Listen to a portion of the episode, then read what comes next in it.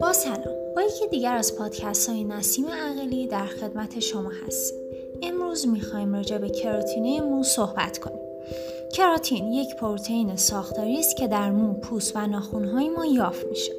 این ماده معمولا در محصولات حالت دهنده مو وجود داره اما اصطلاح درمان کراتینه در واقع نام غلطی است.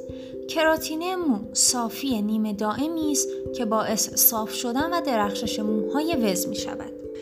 از ویژگی های کراتینه مو می توان به از بین بردن خشکی مو، رفع وزی مو، صاف و لخ شدن موها و خوشحالت شدن موها اشاره کرد.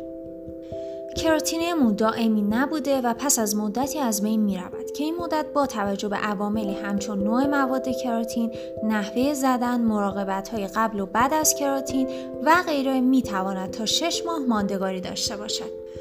کراتین مو دارای قیمت از پیش تعیین شده ای نبوده و عواملی همچون نوع مواد، دستمزد آرایشگر، سایز و حجم موها، موقعیت مکانی و غیره بر روی موها تاثیر گذار است. در صورت که موهای وز و یا آسیب دیده دارید و قصد دارید با استفاده از کراتین اونا رو ترمیم کنین کراتین می‌تونه به بهبود ظاهر مو کمک کنه. سایر روش های درمانی طبیعی نیز می‌تونن از نظر ظاهری موهای شما رو صاف و ابریشمی کنند محصولات مرتوب کننده طبیعی می‌تونن به سلامت مو و پوست سر کمک کنند محصولاتی مانند رنگ موی زیتونی روغن آرگان روغن نارگیل و روغن آفتابگردان. سپاس از همراهی شما.